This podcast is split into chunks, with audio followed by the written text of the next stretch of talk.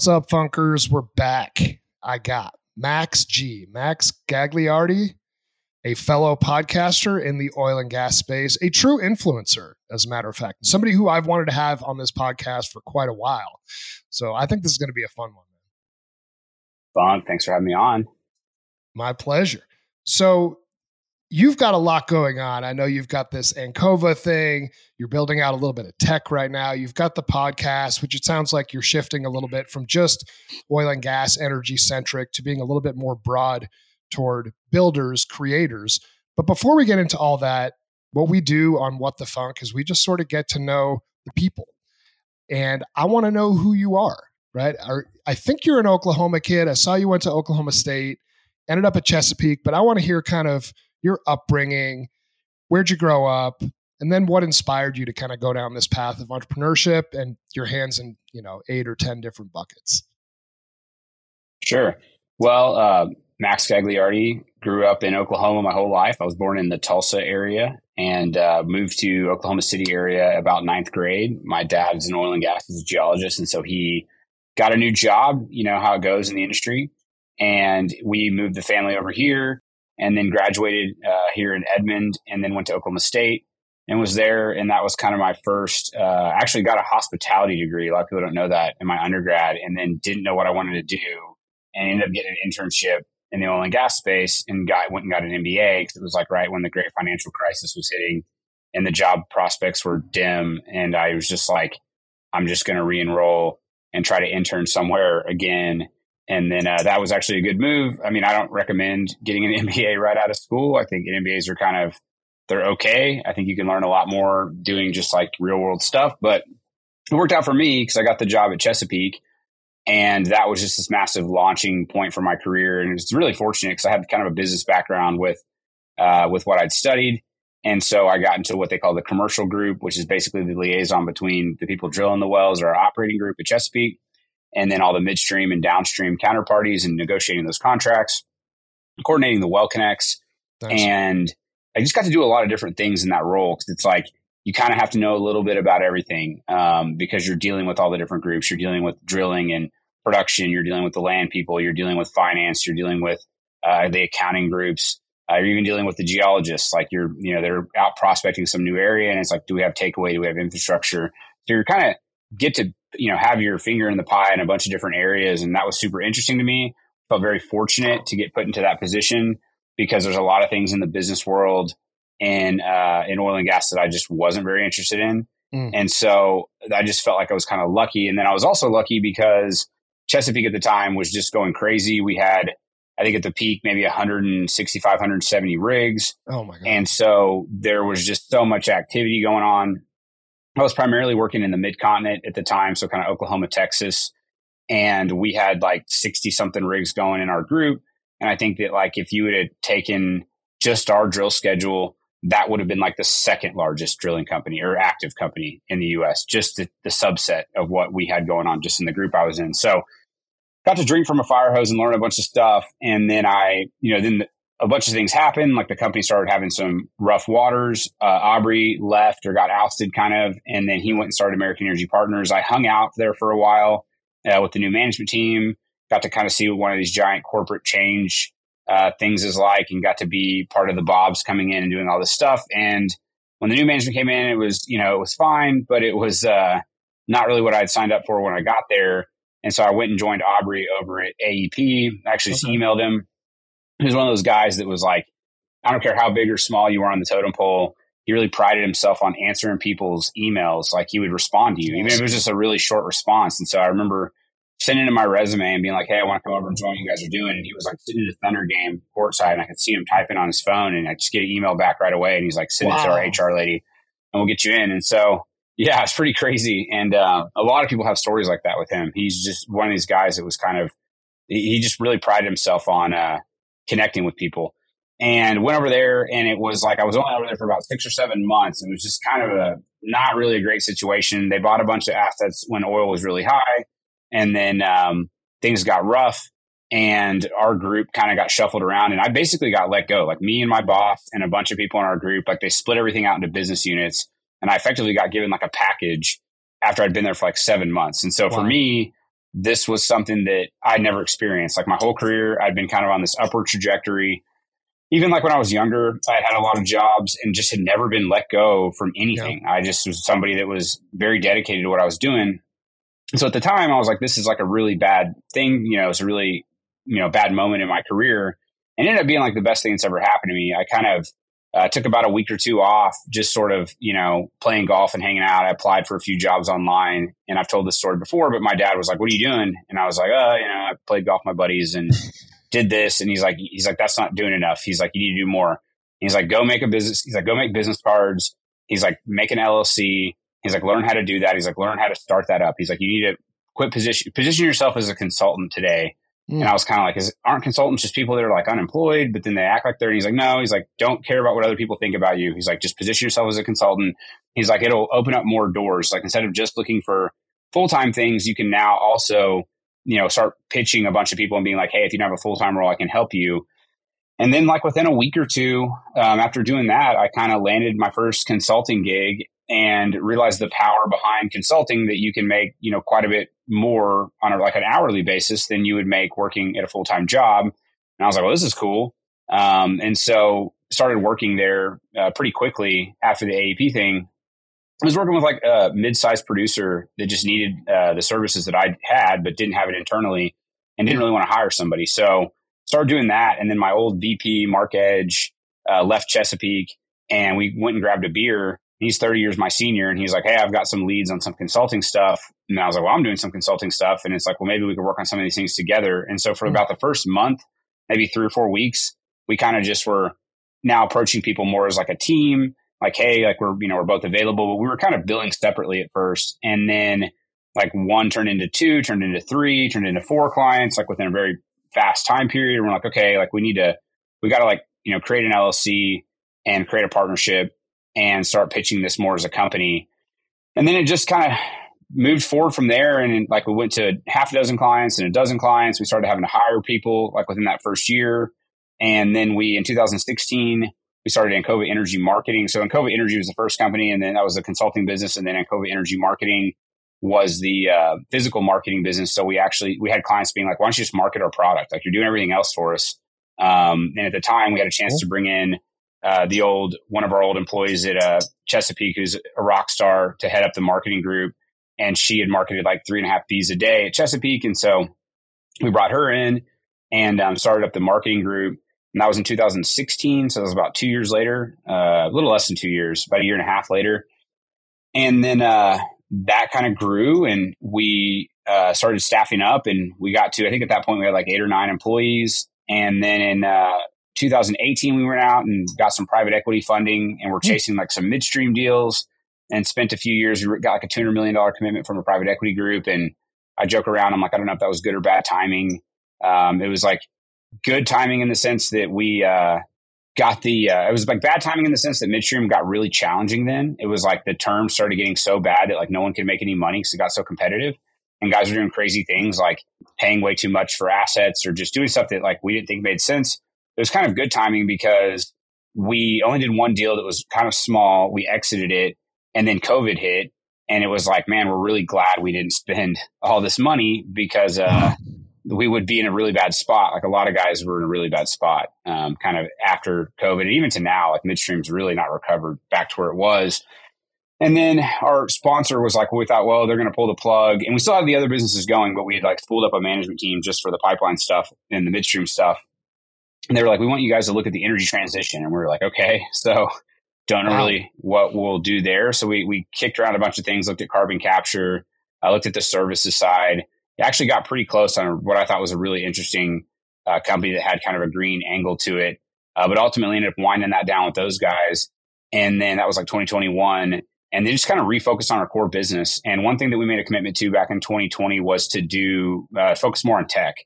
And that's kind of when the uh, genesis of this product we have now called Ancova View started. And we realized we had all this data and we had, you know, we're doing all these processes. It's all manual. We also saw the problems that big companies had that do what we do. And we knew the pain points of working for a big company and not having, you know, any of these tools like in a tech based format. so we started, you know, kind of building it internally. We have some very fortunate to have some employees that are very tech savvy, and uh, they started putting together some things on the back end about a couple years ago. And it started out kind of on the contract side, and then it moved to the production side, and we just been slowly building up that tech stack, and then and really kind of rolling it out and testing it on the existing clients that we had. Mm-hmm. And that was great for us because a lot of tech companies, you know, they don't have. Um, you're trying to go to market and you're basically guinea pigging, you know, on brand new customers. Whereas we could guinea pig oh, yeah. and test it out on uh, existing clients and give it to them for free, and we found out that they really liked it. And so that's kind of, uh, and we can get into the View product later, but um, started that, and then that was also when the podcast started. And um, again, I was just kind of like, I need to lean into tech. I'm not using media. I'm not using technology at all to like get get the word out And a similar story to a lot of people. It was COVID and you couldn't go to conferences, you couldn't go to dinners, you couldn't do all these things. And so, so how do I connect with people? And so kind of mid 2020, it took me like a while to hit post on the first one, but I started kind of planning it and then started recording them in like November, December 2020, okay. banked up a few and then launched it in January of 2021. And so it's been a little over two years on the podcast. Um, the other things that we've done, we've got some other stuff uh, like the Bitcoin stuff. We've got a little Bitcoin mine that we put together. And that's a whole story of people coming to us and asking for our expertise on the gas marketing and midstream side and saying, can you find us natural gas to mine Bitcoin with? Which we didn't know anything about at the time, but we quickly learned it and then decided, hey, uh, let's do some of this ourselves. And so we've got that company. It's fair, fairly small. It's big for us, but fairly small in the grand scheme of the Bitcoin world. Um, and then we've also got a bunch of cool like real estate stuff that we're doing on the yeah. side, and my partners invested in a lot of that. I've also got some other partners, a couple that are out of Dallas, and one here out of Oklahoma City.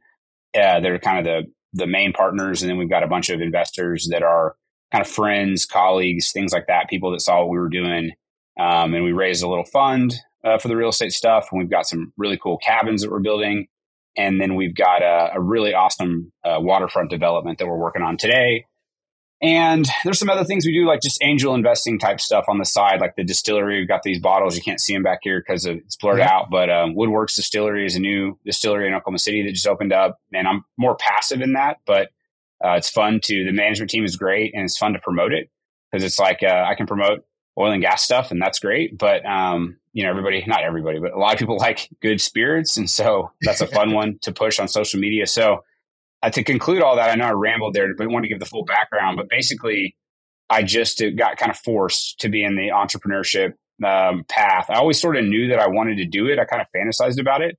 And I was very um, fortunate to have my wife who's very supportive and was like, if you're going to do it, go do it. Um, and just kind of built it sort of, you know, mostly self funded. You know, we did have that equity commitment, but outside of that, it's been a lot of it self funded. I mean, we own the companies that the Ancova companies outright, and even in the real estate stuff, um, you know, a lot of it were like the uh, river development. You know, it's mostly owned by us, and then the fund we own a big chunk of that as well. So, just have kind of been fortunate to be in these positions where I can sort of steer the ship for better for worse. I mean, I think on the outside looking in, it looks really fun, but entrepreneurship can be pretty gritty. And so, anyways, that's uh, and we can talk about it later, but that's kind of the story and um, what we've got going on now. I love it. I love it, and it is a lot, like no doubt. And, and I see how this happens myself, being an entrepreneur.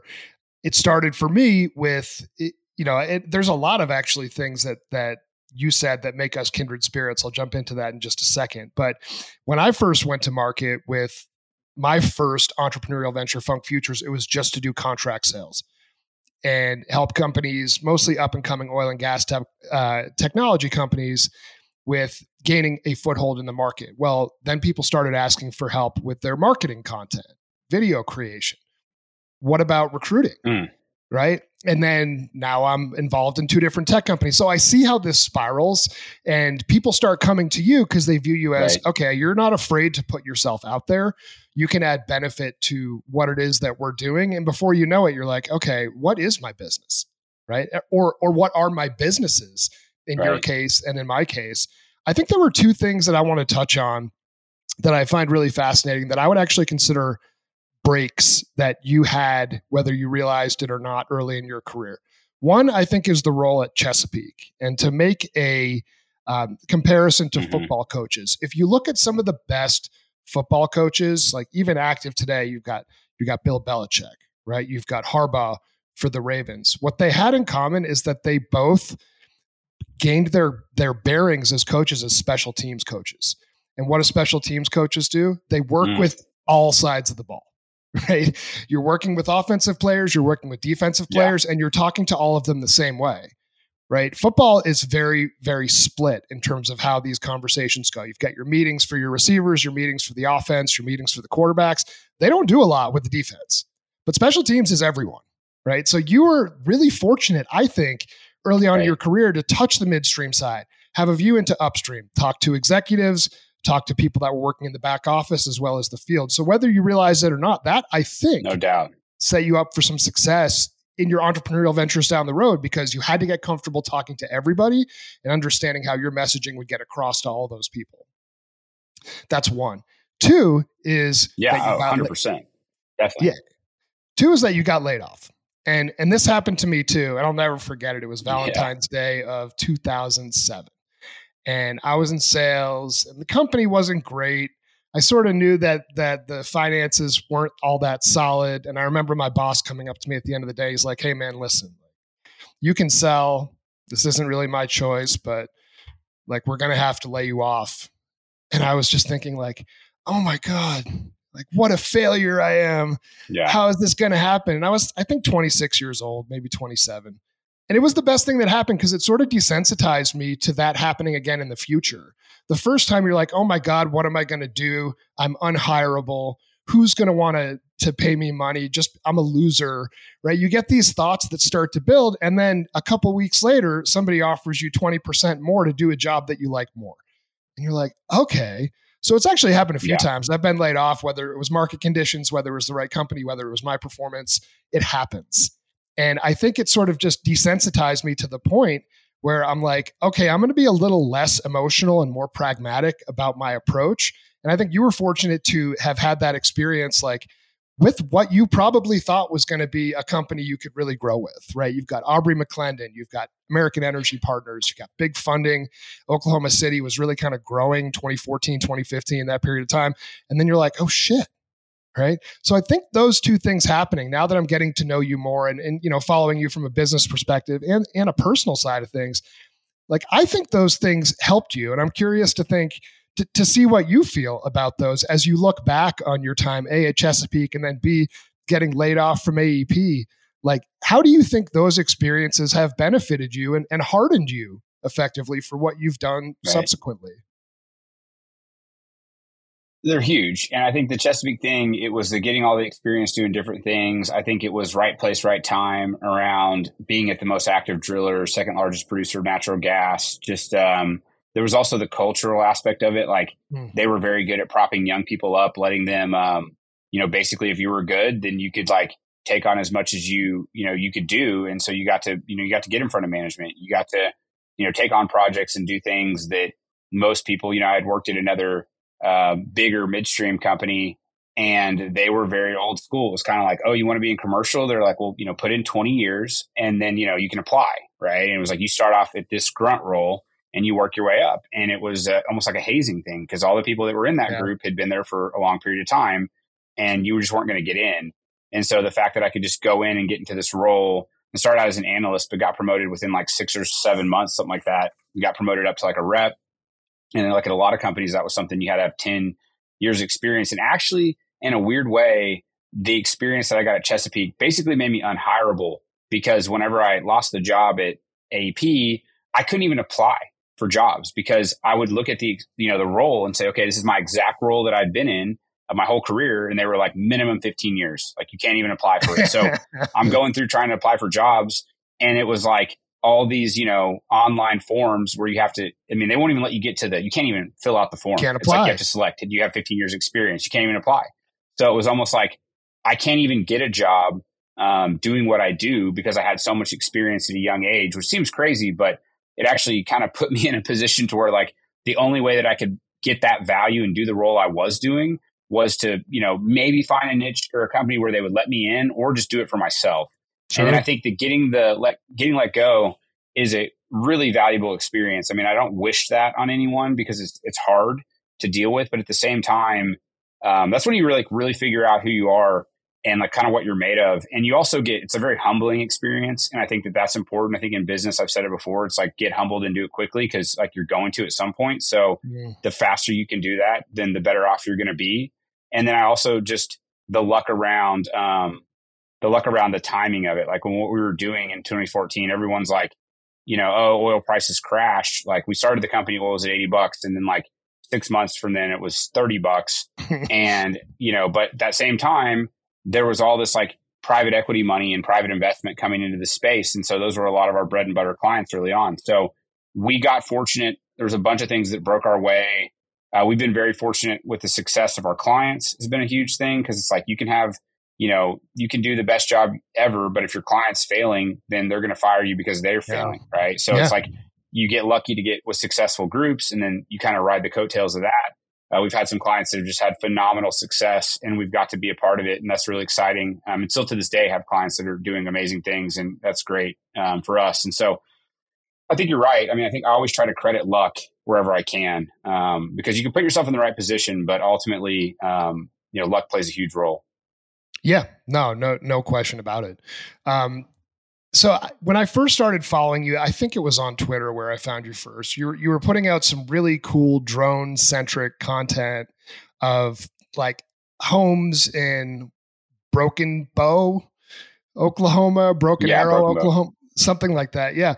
And it actually looked to me a lot like where I grew up in New Hampshire. And I'm like, I didn't even realize that Oklahoma had areas that look like this but you really put like a unique spin on how you've created and cultivated interest around these uh, these homes, these rentals, these real estate properties. Talk about that a little bit and some of the passion you've had for, I guess, video, um, but also creating demand through being a little bit different in terms of how you push some of these rentals and properties to market.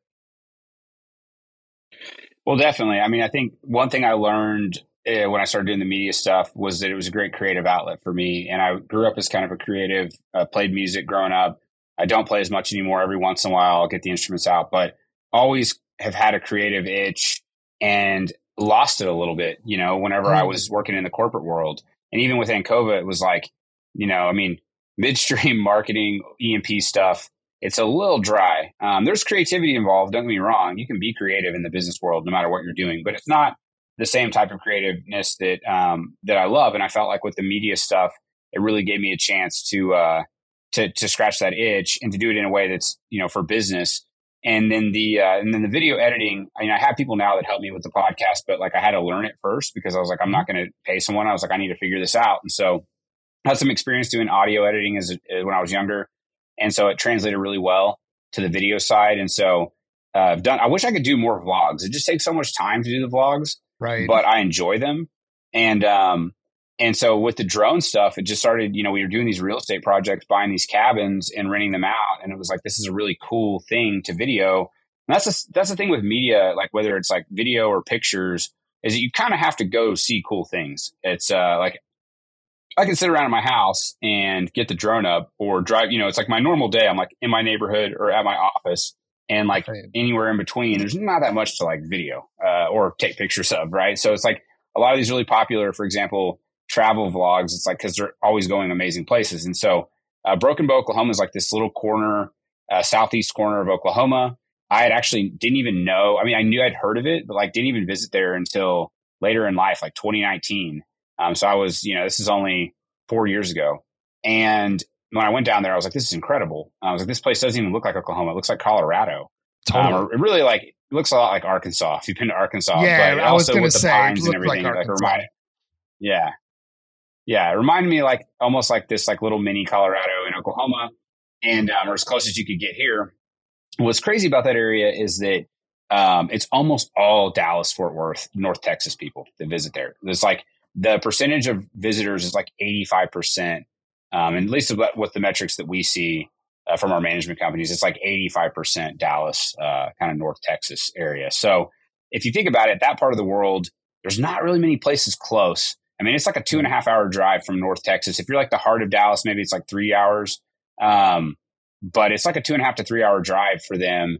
And it's like, where else can they go that's that close that looks that gorgeous? And so, um, so, you know, use the media stuff. And honestly, the other thing I'll say about this before we move off the topic is that it's been the highest ROI um, on the media stuff. People are always like, "Oh, what's uh like? Do you make money on the podcast?" And like, I've had sponsors on it. I don't have any right now. I'm talking to a few companies. I just haven't really pushed it that much. Yeah, same. Um, for a lot of different reasons. We could get into it later. Um, I just kind of do it because it's, it's I have a passion for it, and I love having good conversations with interesting people, and I think it leads to good things. But the skills that I've learned around media, um, the most money I've made from media has hands down been the real estate stuff because it's like this river development, you know, uh, you know, the, the properties are, they're expensive. And so we're, you know, we're targeting kind of high net worth individuals. It's like a luxury resort style community.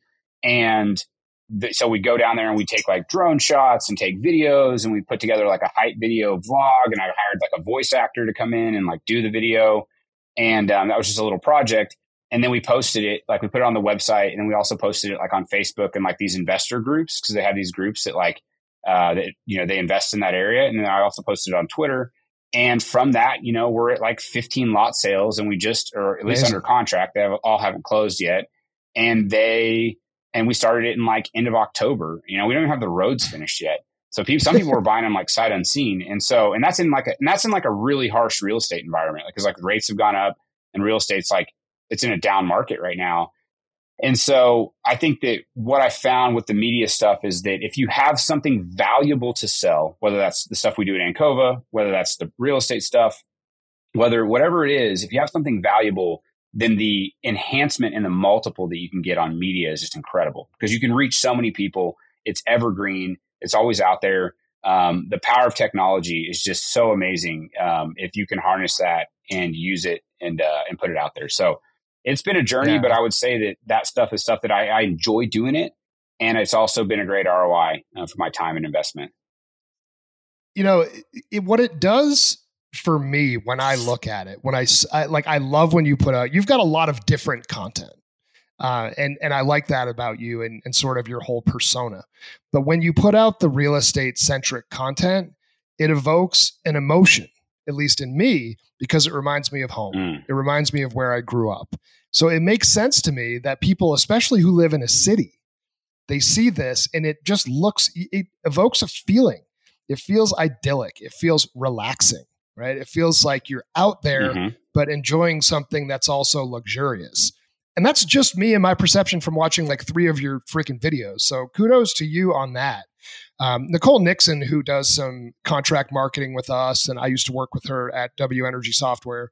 Her big thing, and she does a lot of like early stage branding for companies, is nobody thinks about the emotional component of what they create, right? Your brand needs to evoke right. a feeling in people. And eventually businesses get too big and they really start to shy away from that. But especially early stage, you want people to look at it and feel a certain way. And I think you've done a good job of capturing the essence of whatever Broken Bow, Oklahoma is, whether I go there or not. I have an idea because of content that you've put out around what it is. Let's uh, let's shift yeah, a little bit sure. to um, something that pissed a lot of people off that you did. So you put out a mm. post on I think it was Twitter where you said doesn't matter how much money you have. If you're working after 5 p.m. around the weekends, you poor. And I like, there's no way you can't yeah, feel some type of way about reading that. And some people were like, fuck this guy. I don't like you anymore.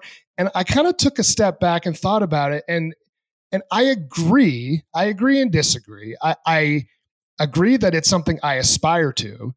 I disagree because I don't think it would have been possible for me to create the business or businesses that I've created not working past 5 p.m. or on weekends.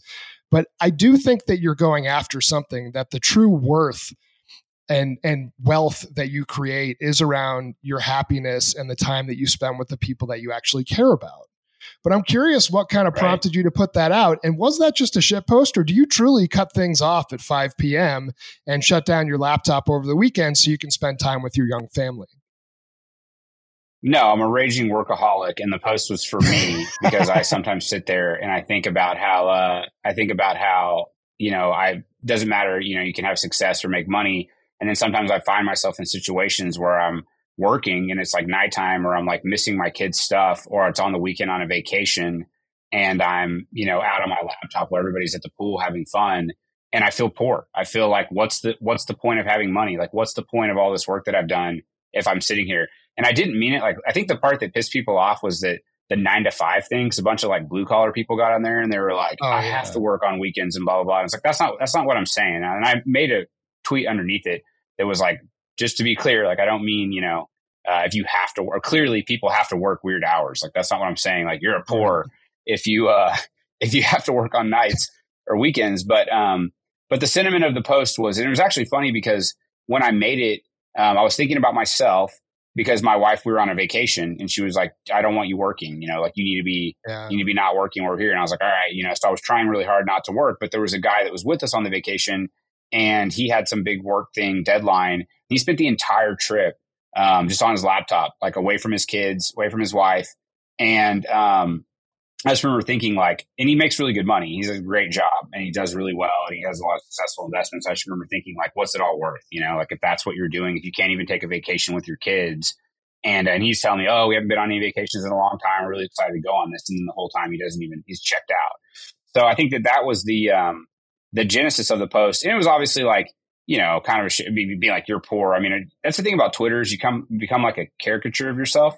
Um, right. Um, you say things to engagement farm. I found myself engagement farming less now that I have more followers. I feel like I don't really have anything to prove. And it's like, I mean, I haven't even really been posting as much on Twitter because it's like I've kind of gotten to a point where like I feel okay with um, the growth that it's had, and uh, and I'm trying to focus more on like higher ROI. It's like it's one thing to just get like twenty thousand people to follow you. It's another thing, but all you need is like one person, the right person to like yep. see your stuff, and somebody that you're you know trying to connect with. And so uh, I've been doing more on LinkedIn lately. I, I feel like I've under uh, utilized the platform. I got kind of jaded by it for a while, so I've been trying to get back on there.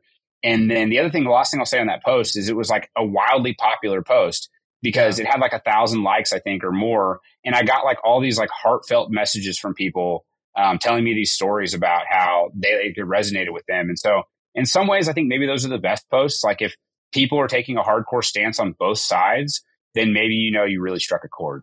Does that make sense? It makes a lot of sense. And it, it's almost why it's unfortunate that our mutual buddy, DRW, right, isn't out, or at least doesn't have the platform on LinkedIn that he used to have because he was almost mm. intentionally divisive and he's so, has so much conviction in terms of how he puts things out there. And he's also really, really intelligent.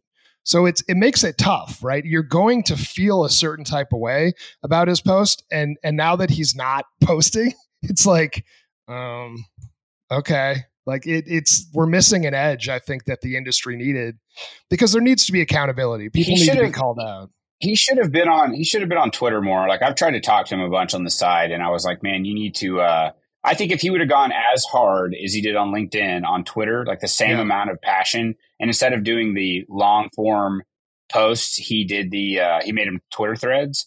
I yeah. think he would have a couple hundred thousand followers on tw- if, on Twitter right now. Yeah. I told him that. He was like, you know, anyways, but interesting. I wish he would start doing more on there. Uh, yeah, I mean, he's a genius, like for all intents and purposes, like, and and he can communicate really well. And and he like like most people, like they create an online caricature or persona of who they are.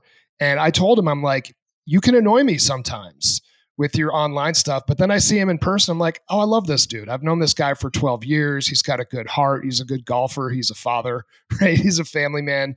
Um, yeah. But you see, like people start to to to get their own sort of persona and start to believe, okay, I'm going to lean more and more into this on on how they communicate right. from a social media perspective.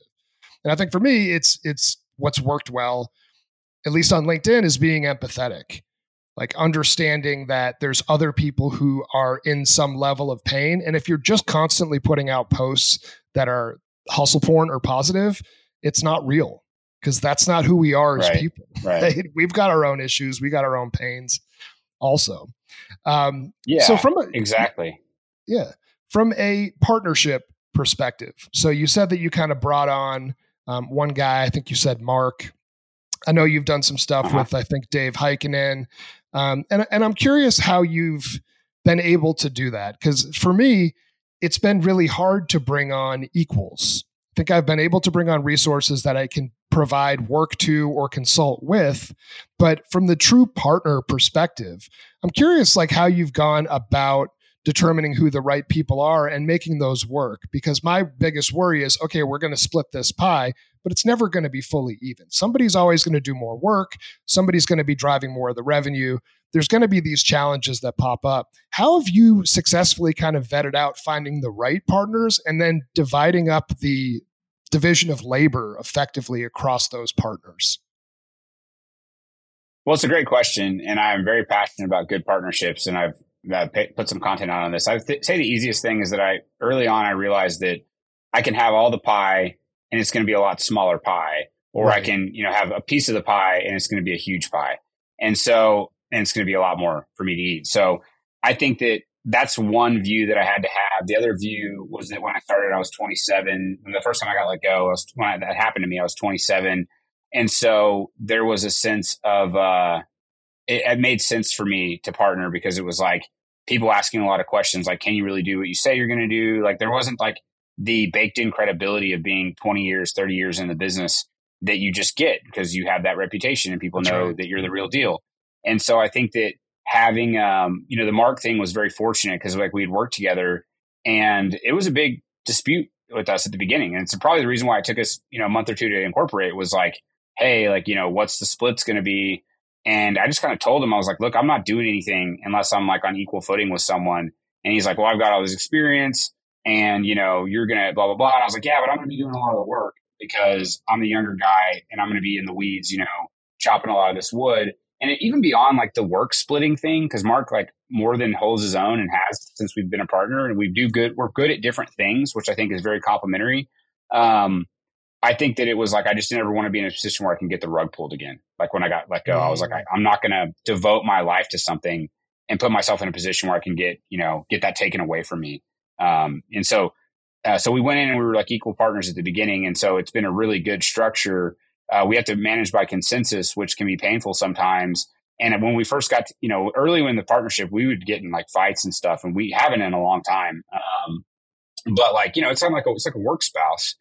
And that's one thing. And so even with like our other ventures, like the real estate stuff, like the Bitcoin stuff, um, most of the things I do, we try to be like equal or as equal as we can with the people that I work for. And there's actually like a reason there too. Um, I think a partnership is an incredible form of leverage. Like it's a multiplier on the work. And if everybody is aligned, then you everybody's pulling on the rope at the same strength and everybody's success and failure is at an equal footing um, there's a lot of people that have a different philosophy with this, like they don't agree with that. Um, but what I've seen is that alignment in partnerships is huge. Um, and I think that that is one of the biggest reasons why partnerships fail. Um, the worst thing in a deal is when, you know, somebody's making a lot more money than somebody else, but they put in, but they started it together and they work the same amount. Like that's just, it's not going to last. Um, you see it in all across, like you see it with bands, for example. Um, a lot of bands will have like the singer songwriter or whoever. And because they're the songwriter, they get the majority of the royalties because that's how royalties work. And what band managers will tell you, I watched an episode of Rogan and he sat down with the lead singer of the uh, Billy Corgan from the Smashing Pumpkins. And he said that early on in his career, he was writing the songs and his manager, they came to him and they said, all right, like, how are we going to, who are we going to credit on these songs for the writer? Because that's who's going to get the majority of the money. And the manager told him, he goes, the worst mistake you can make is putting just yourself as the writer for these songs. He goes, Your band will never last. He's like, You will. Mm. And sure enough, within if he did it, he said, No, he's like, Screw that. You know, I'm going to get all the money. And within, you know, ever, however many years, the band broke up. And not only did they break up, they became like blood feud. Like they hated each other. And for years, they were like suing each other and just became, went from being best friends to being like enemies effectively because of one decision um, to not split things equally. And that to me, and I already knew this when I heard that episode, but that was like, there you go. There's another example of it. And I think that in business, you try to use leverage the best you can, um, whether that's financial leverage like debt, if you're in a uh, real estate deal, or whether it's like uh, technology as a form of leverage, right? Like we talked about with the media stuff. Um, but at a person, at a corporate level, I think partnerships are some of the best leverage that you can have because it can just amplify what you're doing so much. And people always ask me like, how do you do all these things? And I'm like, I don't. Like I have really amazing partners and I have really great, and we have great employees who we try to give them equity or at least give them a feeling of ownership via their compensation that they're, when the company's doing well, they get rewarded. Uh, we try to make alignment. We try to keep flat structures. And I think that so people are like, how do you do it? And I'm like, I don't. I have all these other people. Like I might be the figurehead of it, but there's no way I could do all these things by myself. I've just been fortunate enough to try to surround myself with really great people and put structures in place to where everybody can kind of thrive together. Um, so that's what I would say. It's hard though. Relationships with partners are really tough. I mean, you really need to be picky. Uh, you really need to know the person. Uh, I think one good thing with a lot of the partnerships that I've done are they're all people that I've worked with before. So yeah. like the real estate stuff, we've they've been on the other side of the table for me. Like they were at a client, uh, some of my partners there. Then they left that client and they came and did some consulting for us. So we've been like on both sides of the table. We're like they're my boss, and then we were their boss. Like a couple of these partners, right? And then it was like you know, after five or six years of working together, you recognize the person's strengths, their weaknesses, like how they work, like what the, you know, what they're about. Right. And the same thing with Mark, my other partner. It's like he was my VP. Like I reported to him. So like I knew like how he operated. And so I think people always warn about, oh, don't do business with friends. Um, and it's like, well, it depends on what kind of friend they are. Like if they're a friend that you've made via working together and going through some shit together, then I actually think those can be really good partnerships because you know that person already, right? Like it's not just somebody that you're going in. Um, if, if it's just a straight up friend, like from high school or something, you've never worked together with them, I, I would say be cautious with that. But if it's someone that's a colleague or a friend that you've met through forging through, you've already forged through ups and downs, right? And so um, that's kind of how I viewed it. I I try to, and we've had bad partnerships too. We had a, a partnership in our one of our companies that we had a, another company that was. I won't get into the full story of it, but they came in and had a minority interest in one of our companies and it was terrible and they were just bad people and they sucked. And i've seen both sides of how it can not work out. So um, anyways i'll stop on that but let you respond. No i mean you actually there's a lot of of good max that you just brought in there. And i, I want to talk about the piece at the end which is i have a healthy amount of fear in bringing in investors for any of my businesses. And now, of course, for some of the capital intensive stuff, you probably just simply don't have the liquid to do it. So you have to take on some form of form of investment or debt. But when doing startups where I can scale and live through the revenue growth, I just don't want those other voices coming in, right? Especially from a minority mm-hmm. standpoint and effectively telling me what to do because there's so much PTSD around 19 years in the working world of people telling me what to do and me disagreeing with it. So it's almost like I have this wall put up right. if somebody comes in and says, you should do this. It's like, you should fuck off. Right. I know what I'm doing. Right. Right. But, but I, I find it fascinating when I hear, okay, and, and I think it probably comes down to experience and then finding the right investment partners. But like anything, like you're going to have to experience it and learn it. And there's probably going to be some negative partners like you, you mentioned with the minority owner here previously. Sometimes it's good though. What I was going to say is that it's good to hear whenever you know it can be a positive to someone tell you that you're they don't agree with your idea. And yeah. I think that with my partner Mark, it's like uh, I'm always kind of like, let's go, let's go, let's go, and he's always like, pump the brakes a little bit, you know, like you got to get me there, like I'm not there yet. And so sometimes that's been frustrating, but other times in retrospect, I think it's helped me uncover a lot of blind spots that I had that maybe I knew that I had, but like didn't want to um, fess up to having. And it was like, you know, he's very like candid about these are your weaknesses. This is something that you're not good at or whatever. And like, it's just point blank will tell it to you. And I think having somebody around you or most people around you that can like keep you honest in that way um, can be a positive. But at the same time, it's like it's a relationship, so it yeah. can also cause things to blow up. And I've seen people blow up because of bad partnerships too. So it's a balance. I just want raving fans and people that'll kiss my ass. No, I'm just kidding. I'm just kidding. So here, real quick, we got about two minutes left. I want to do rapid fire with some questions, and then have you share uh, how people can find you at your various different uh, online locales. So, one, what is your favorite place to eat dinner in Oklahoma City? Whew, uh, the best steak place I think is probably the Ranch. We like Love that. Um, in Edmond, we go to uh, there's a couple different places. My wife loves Charleston's in Edmond. It's a pretty easy one, staple, and uh, that's probably her favorite. So we go there a lot. But the ranch is probably the best steakhouse. Um, but yeah. yeah. it depends on the mood and it depends on the type of food. But I have to almost categorize that by uh, type of dish. I've been to the ranch twice and ended up closing business deals afterwards both times. So obviously, it's a good place to butter people yeah. up and have a good steak. I love the ranch. Two, uh, your favorite place to take a vacation?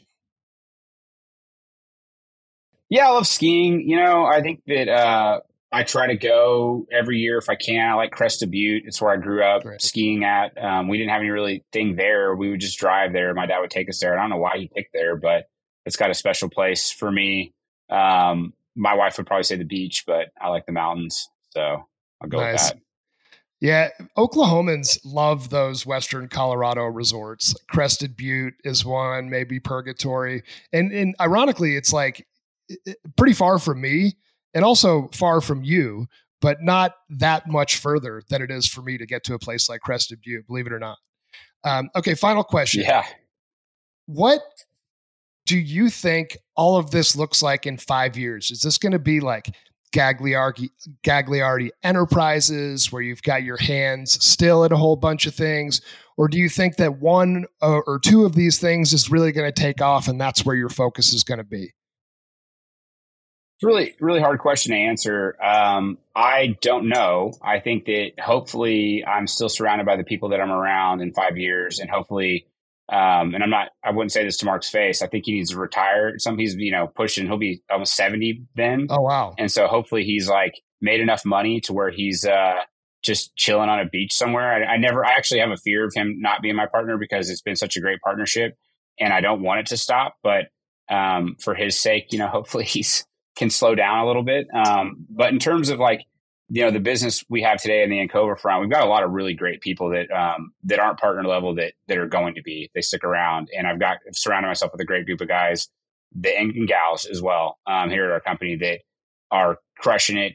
And I want them to be here, and I want them to be more of a vested equity interest in the company. And so I hope we keep doing what we're doing. I hope that the tech platform can grow, and um, I really think it's it's really cool what we built. And so I would love to um, see that platform grow I think on the real estate stuff, uh, hopefully that development is a full blown neighborhood in five years, and I can walk around with the kids, and they'll remember back when it was raw land, and, and now it's this awesome community.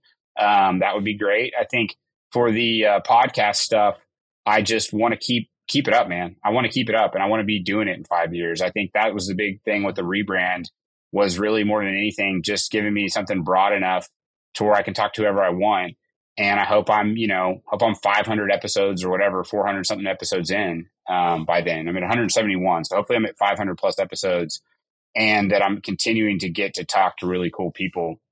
And if those things happen, um, I'll be very happy in five years, and I hope everybody's healthy and all that stuff too. So that's uh, obviously yeah. um, the main things.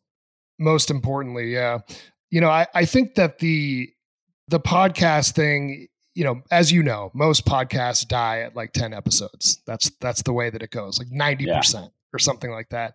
And I was really fortunate right. to have Tim Lozer, obviously who passed last year as as an awesome partner and I think both of us it, you know, it was sort of a, a struggle to get over the hump of maybe 30 or 40 episodes, but once we did, this was going to be a thing we were really going to do forever. And I knew when yeah. I took a break and was coming back that this wasn't going to be an eight or nine or 10 episode thing. Like I'm going to do this once a week. So I totally applaud you for that. And you know, it's, it's sort of like a, a dripping roast, right? Because every time you have a new guest on, you get a couple new listeners and a few of them come back, right? And it just sort of, you know, right. steamrolls from there. Where can people find right. you? Your your distillery, Ancova Energy, uh, real estate. Like, where's the easiest place for people to find out all the crazy stuff you got going on, Max? Yeah, I think on Twitter I've got my a lot of the links to those things in the bio, and so that's just a Max underscore Gagliardi, and then obviously on LinkedIn it's just my name. Um, the website's ancova.com, uh, ancova.com. The resort that we're working on is mountainforkresort.com, uh, and then the distillery is Woodworks Distilling, I think woodworksdistilling.com. Um, we've got a newsletter on Substack. It's Ancova Energy Markets newsletter. We put out once a week uh, just kind of highlights on the markets, what's going on with oil and gas. We, uh, yeah, those are the main places. And I would encourage people to, like, I always try to respond, like that story about Aubrey. Like, I really do my best, even if it's just a, hey, no thanks, uh, best of luck. Like, I really try to, uh, to respond to people when they reach out. So if anybody wants to, I'll try my best. And uh, if you want to connect on any of this stuff, I'd love to talk to you. And yeah, this is uh, thank you for that. This is going to come out after Empower, but I assume I'll see you at the Bitcoin mining conference in Houston, Digital Wildcatters yep. is putting on. Awesome. Well, yep. thank you so much, Max, for coming on, sharing a little bit of wisdom, and being vulnerable enough to share some of your wins and failures from the past. Uh, hopefully, other aspiring entrepreneurs can take something from it, and uh, hope to to see your businesses grow. You're doing great stuff, man. Thank you. Thanks for having me on. Appreciate it. It was fun.